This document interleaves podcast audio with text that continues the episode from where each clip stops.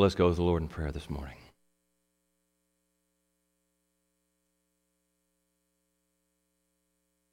Heavenly Father, may that be our prayer today.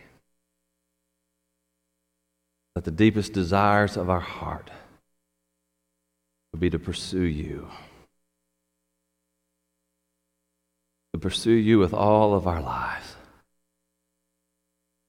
knowing, Lord, that you want us to. And you joyfully reveal yourself to us. Lord, let us pursue you. And even now, Lord, let us pursue you in your word. This I pray in Christ's name. Amen. If you have your Bibles with you this morning, turn with me to Genesis chapter 16. Genesis chapter 16, as we continue the story of Abraham and his journey of faith. And hopefully, we can see our own journey of faith as we follow the life of Abraham. Genesis chapter 16. Last week, we looked at the Abrahamic covenant. And remember, God had called Abram. He's not Abraham yet, he's still Abram. He called Abram out of Ur of the Chaldeans and brought him to the land of Canaan, a land that he promises to give to his offspring after him. And so Abram has been faithful, and he's come here seeking God, pursuing God, the God who pursued him. So Abraham is here, and then last week God came and he made a covenant with Abraham, promising him protection, uh, provision, a place, and a people. And so now, this week, as we continue the story, we see Abraham coming to a time of decision of what to do. So if you found your place there in Genesis chapter 16, stand with me, if you will, in reverence to the reading of God's holy word. now, Sarai, Abram's wife, had borne him no children. She had a female Egypt, Egyptian servant whose name was Hagar.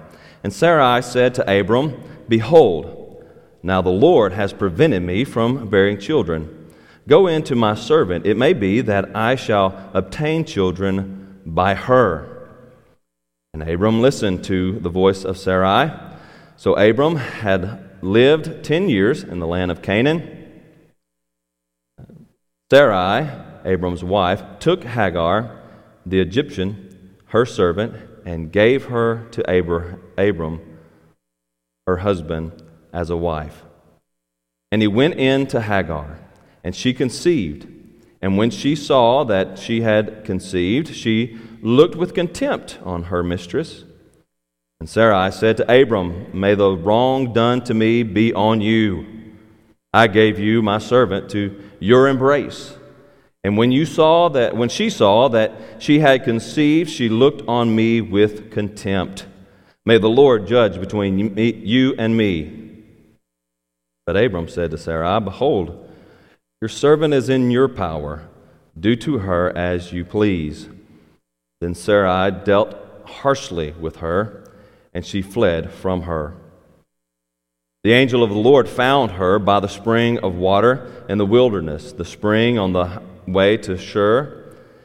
And he said, Hagar, servant of Sarai, where have you come from and where are you going? She said, I am fleeing from my mistress Sarai. The angel of the Lord said to her, Return to your mistress and submit to her. The angel of the Lord also said to her, I will surely multiply your offspring, so that they cannot be numbered for multitude. And the angel of the Lord said to her, Behold, you are pregnant and shall bear a son. You shall call his name Ishmael, because the Lord has listened to your affliction. He shall be a wild donkey of a man, his hand against everyone, and everyone's hand against him, and he shall dwell over against all his kinsmen. So she called the name of the Lord who spoke to her, You are a God of seeing. For she said, Truly, here I have seen him who looks after me. Therefore, the well was called Beer Lahai Roi. It lies between Kadesh and Bered. And Hagar bore Abram a son, and Abram called the name of his son, whom Hagar bore Ishmael. Abraham was 86 years old when Hagar bore Ishmael to Abram. Amen. May the Lord add blessings to the reading of his holy, inspired, and inerrant word. And may he write its eternal truth on all our hearts. And you may be seated.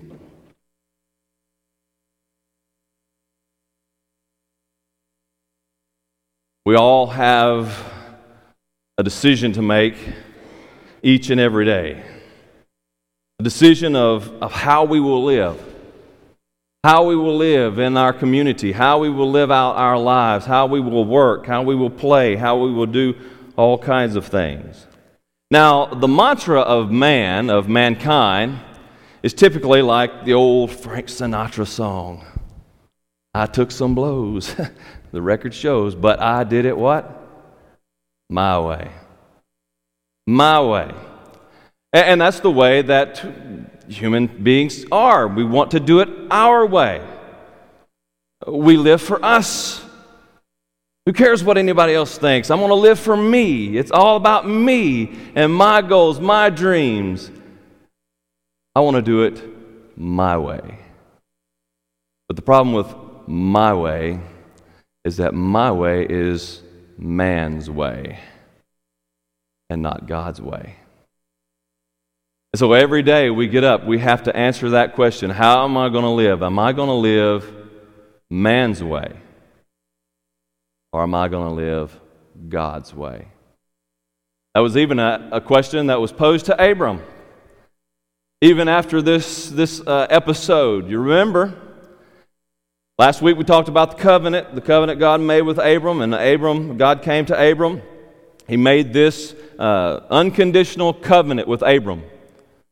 He said, Abram, I brought you out of your land, I brought you to this land, the land of Canaan. And I promise you, I promise you protection. I will be your shield. I pro- promise you provision as I will be your great reward. I promise you a people and I promise you a place. And all of this hinges upon the seed. The seed, the seed that God had already talked about through your seed, your offspring, singular, to all the nations of the earth be blessed. See, all of these blessings that God had promised to Abram, it hinges upon the seed. But now Abram had a problem. Abram had a big problem. Abram was, it was in his 80s. Sarai was in her 80s. And God hadn't provided an offspring. And typically, at that point of time, uh, Sarai was past the age of, of bearing children. What are we going to do? God has promised an offspring, a seed who will come from Abram, who will fulfill the blessings of God. What in the world shall we do? And here, Sarai comes up with a solution. Sarai comes up with a solution. So, the first thing that we see here in this passage, passage is Sarai's proposition. Sarai's proposition or Sarai's proposal. Perhaps we should call this Sarai's indecent proposal, right? Sarah has a way to overcome, to see the promise of God fulfilled for Abram. Says, Abram, I'm well past the age of bearing children, but you know what? I have Hagar. This Hagar, this slave that I picked up uh, back there in Egypt, yeah, I have Hagar. Why don't you take Hagar to be a wife. Maybe God will bless you through Hagar.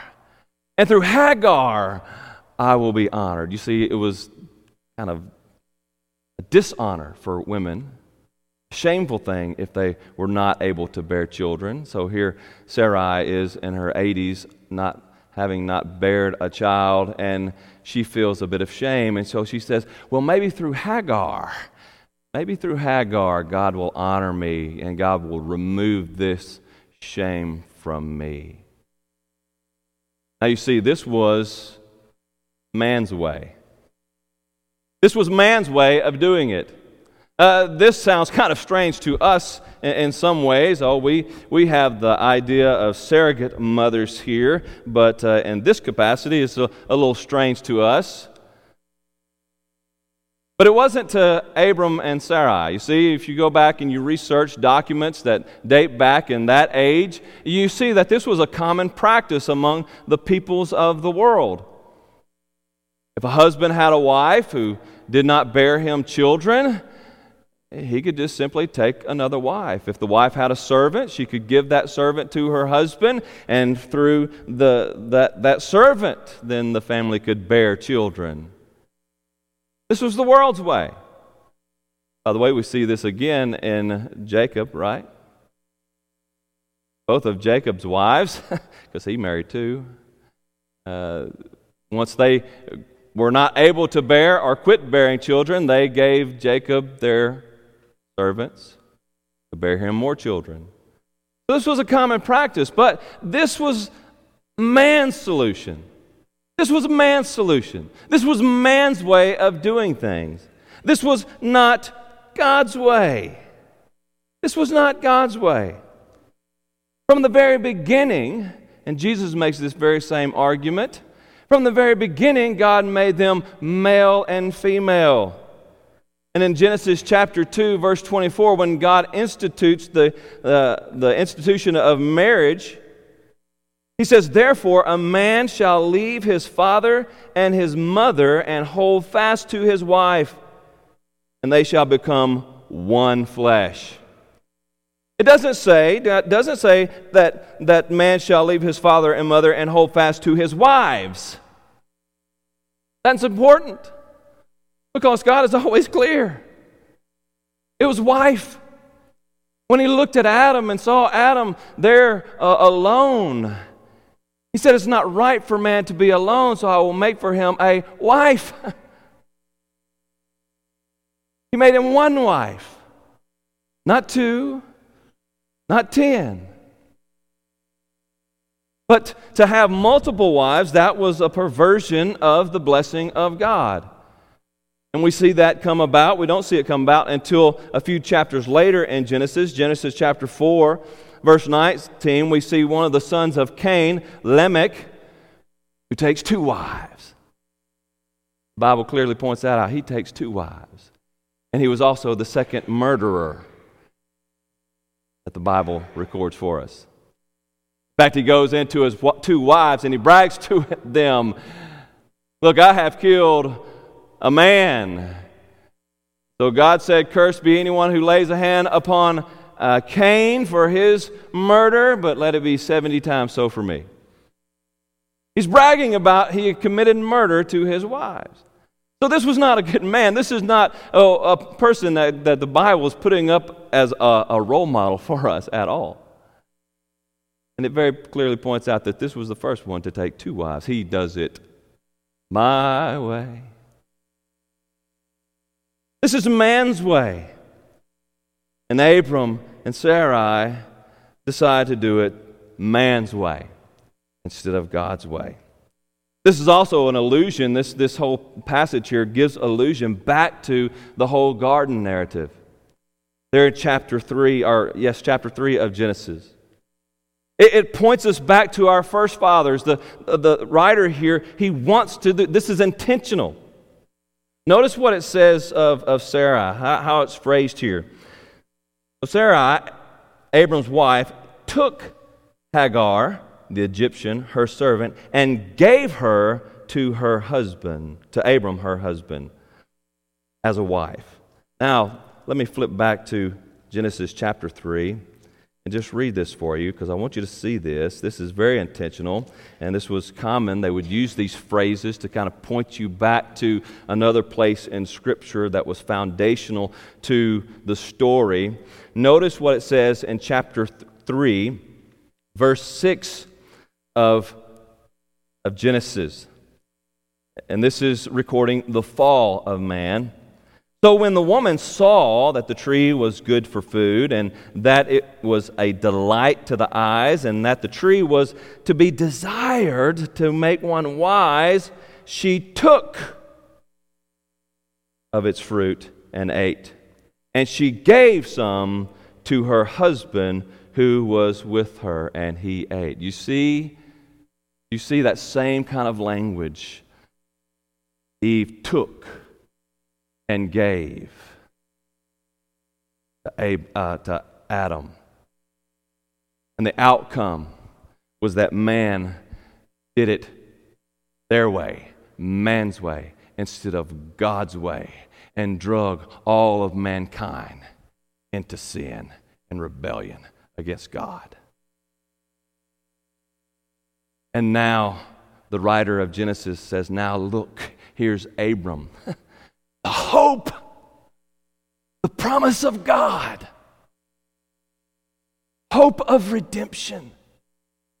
And Abram and Sarah, like Adam and Eve, Sarai took Hagar and gave her to her husband.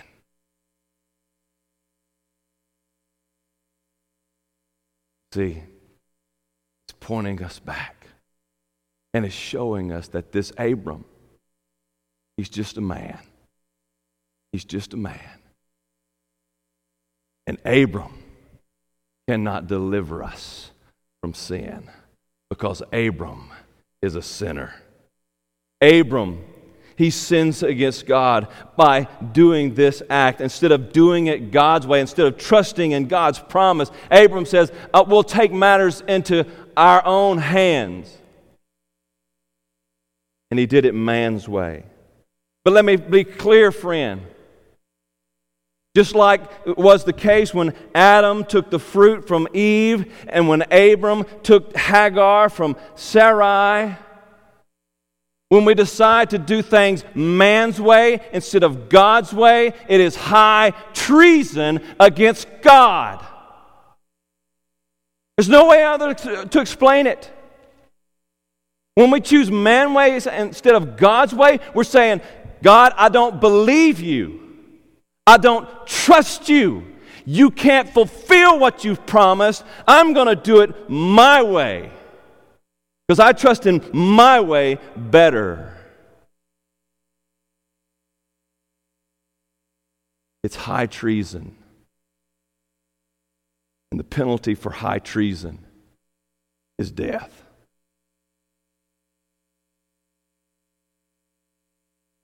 Dear friend, when, it, when we choose to do things man's way over God's way, we commit high treason. When we choose to do things man's way over God's way, we commit high treason. We, just like Abram, just like Adam and Eve, we commit high treason. We rebel against the authority of a sovereign God. And when we look at our world today, when we look at how we do things, how things flow, think about this. Premarital sex is no big deal in our society. You, I even hear Christians talk about, well, it's no big deal. Kids are going to be kids, they're going to do it. So why should we worry about that? Let's make sure they have all the birth control that they need and, and have that protection. And just let them go. Let them experiment. Let them have fun. They're going to do it anyway. See, that's man's way. That's not God's way. What about cohabitation? I mean, there's a majority of people, it seems like, who, who try it out first. Oh, let's move in together. Let's try it out. And then, and then maybe, maybe it all, all works out. Then we'll, we'll go ahead and get hitched. We'll get married. And a lot of people nowadays see no big deal about that. It's no big deal. Oh, well, that's just the way of the, the way of the day, right? The way of the world. Exactly, it's the way of the world. It's doing things man's way instead of God's way. And that is high treason against God. Listen, dear friend, it does not matter what the world thinks, what other people think, whether they approve or disapprove. What really matters is what does God think? That's what ought to matter to us. We don't sin against the world by doing things God's way. But we sin against God when we do it the world's way. When we choose to do things man's way over God's way, we commit high treason. So, Abram and Sarai's decision to try man's way instead of trusting in God's way, then it leads to some adverse consequences, to say the least. Some adverse consequences. You see, Sarai finds out quick that instead of a solution to the problem, this ends up threatening her position all the more. Because as soon as Hagar uh, finds out, realizes that she has conceived, she looks upon Sarai with contempt. The home gets broken up. The home gets all messed up because they tried, tried to do it man's way instead of God's way. Adam and, I mean, excuse me, Abram and Sarah begin to fuss and fight with one another. Sarai even begins to blame it on Abram. What have you done? What have you done? Again, sounds like uh, the Garden of Eden, doesn't it? They start blaming one another.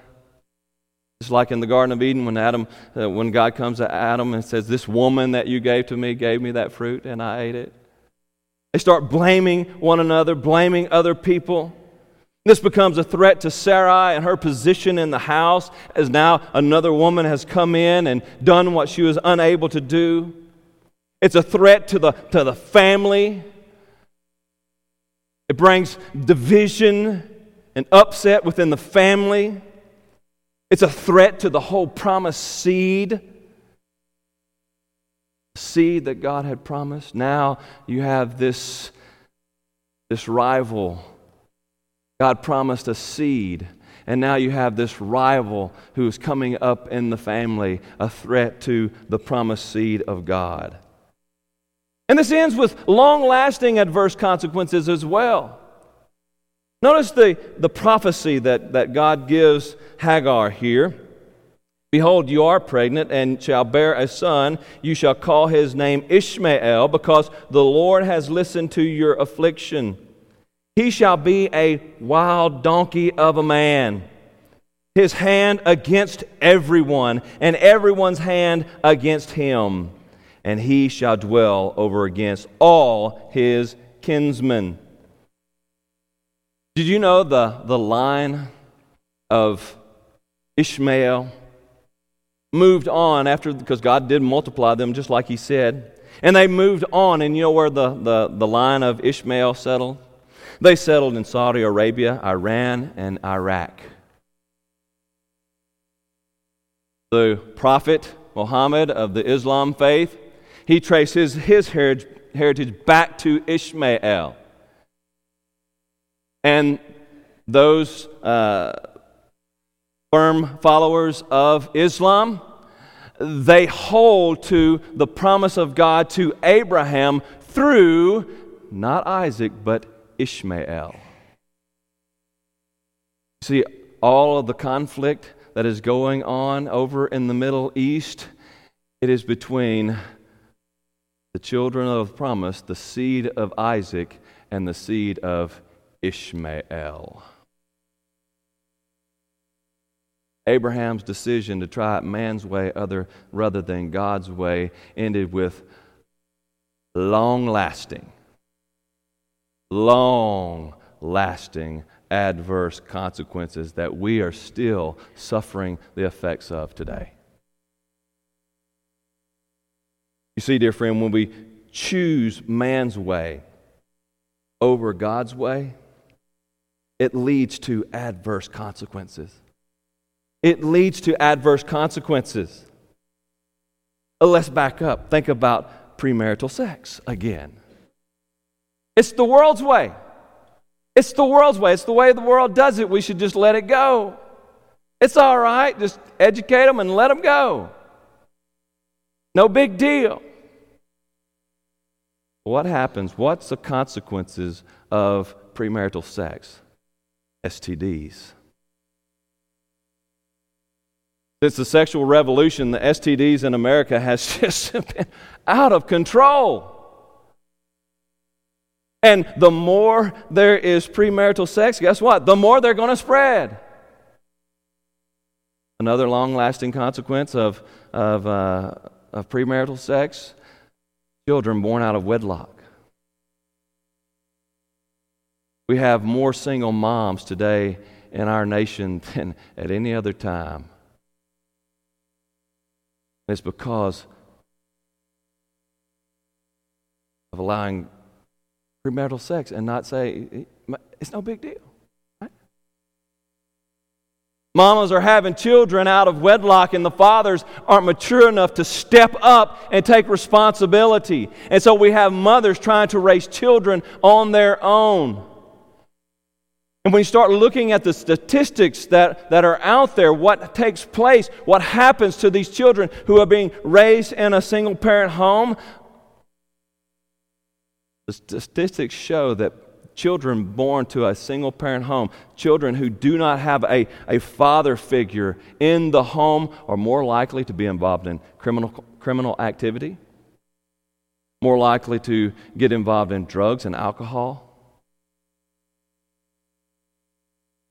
You see,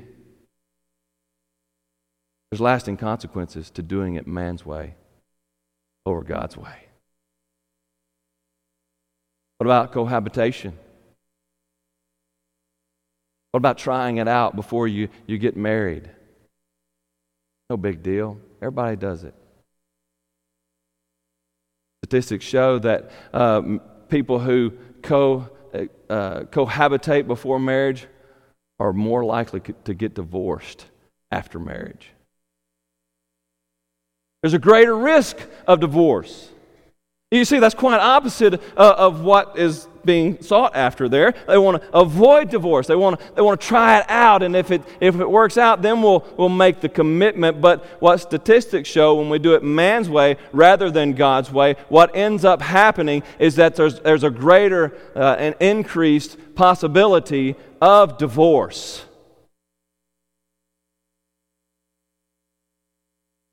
Dear friends, when we do things man's way, rather than God's way. There are adverse consequences involved. So, what do you do then when you've made those bad decisions? What do you do when you made those bad decisions? Or, or even if you are suffering from someone else's bad decisions? Because those children born in a single parent home, they didn't ask to be born in a single parent home, right? What do you do when you're suffering from the consequences of bad decision, suffering from the consequences from you or even someone else making that decision to do things man's way instead of doing it God's way? What is the hope? Is there hope? There is hope in God's saving grace. There's hope in God's saving grace. Hagar here, she's she's a product of a bad choice, right? She's a servant. Sarai gave Abram Hagar, and now she, she is here in the home and being mistreated. She's a product of a bad decision between Sarai and Abram. And she, has to, she runs, she flees to get away from the bad situation. But as she's running, someone comes to her angel of the Lord. God comes to her. He finds her, says, Where are you going? Where are you going, Hagar?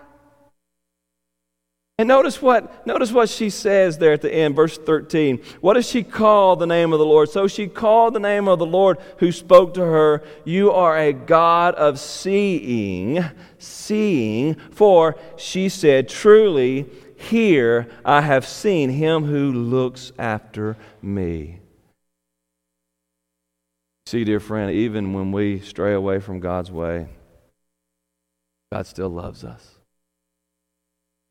And He sees us in our trouble. And He wants to get us out.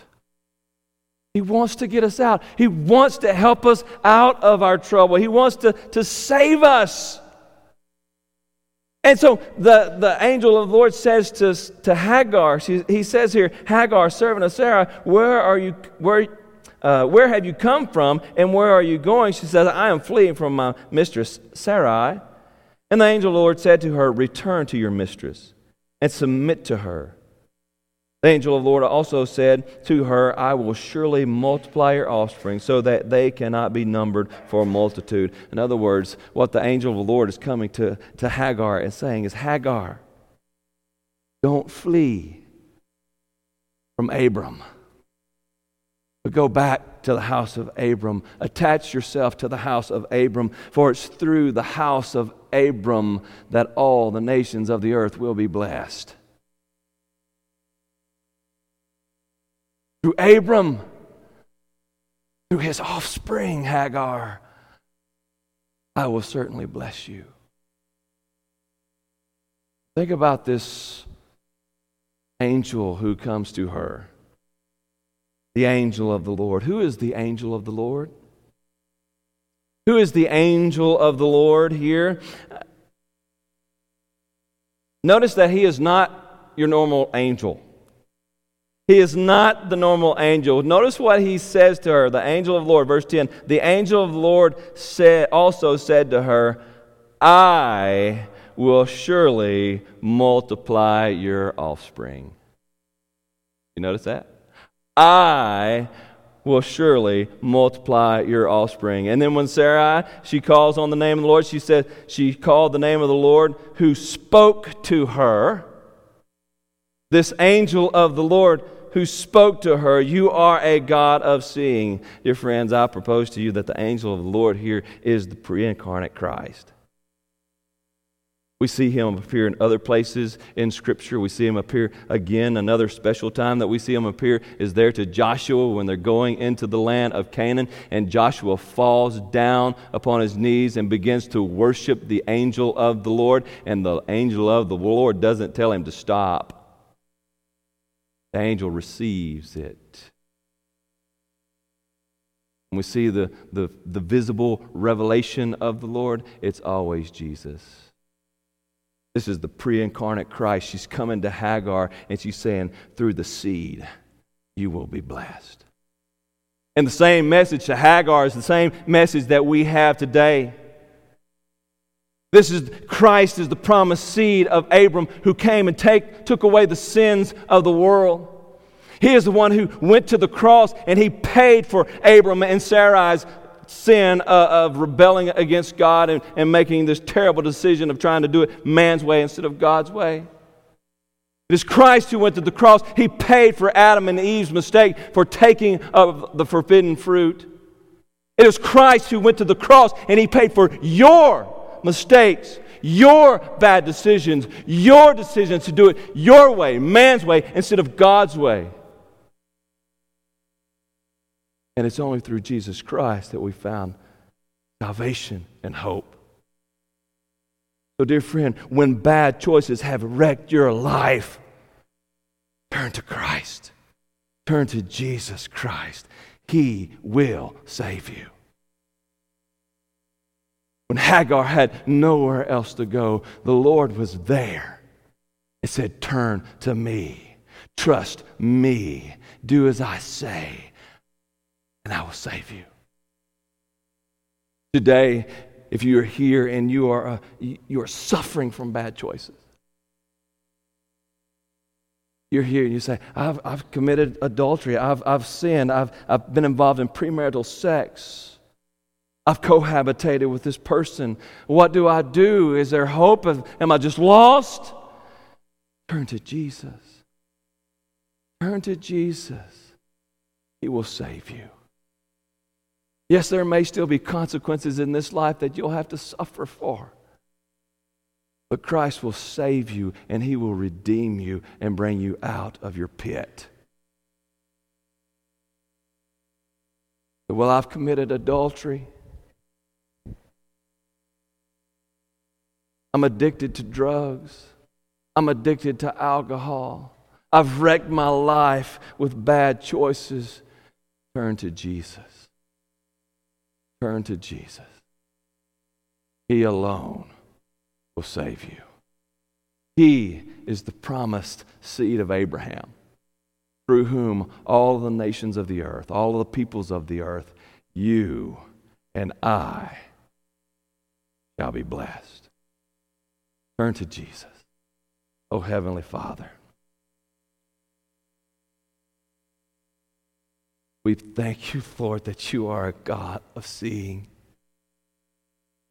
that you see us. When we do ill, you, Lord, you see us. And though we sin against you, Lord God, you look at on, on us pity and mercy.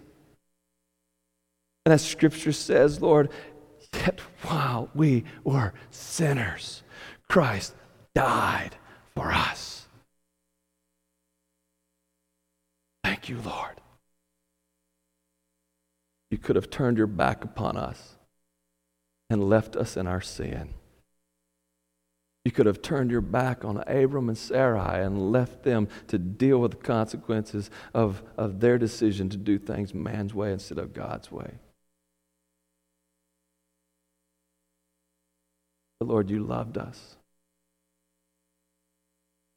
Father God, you sent Jesus to die for us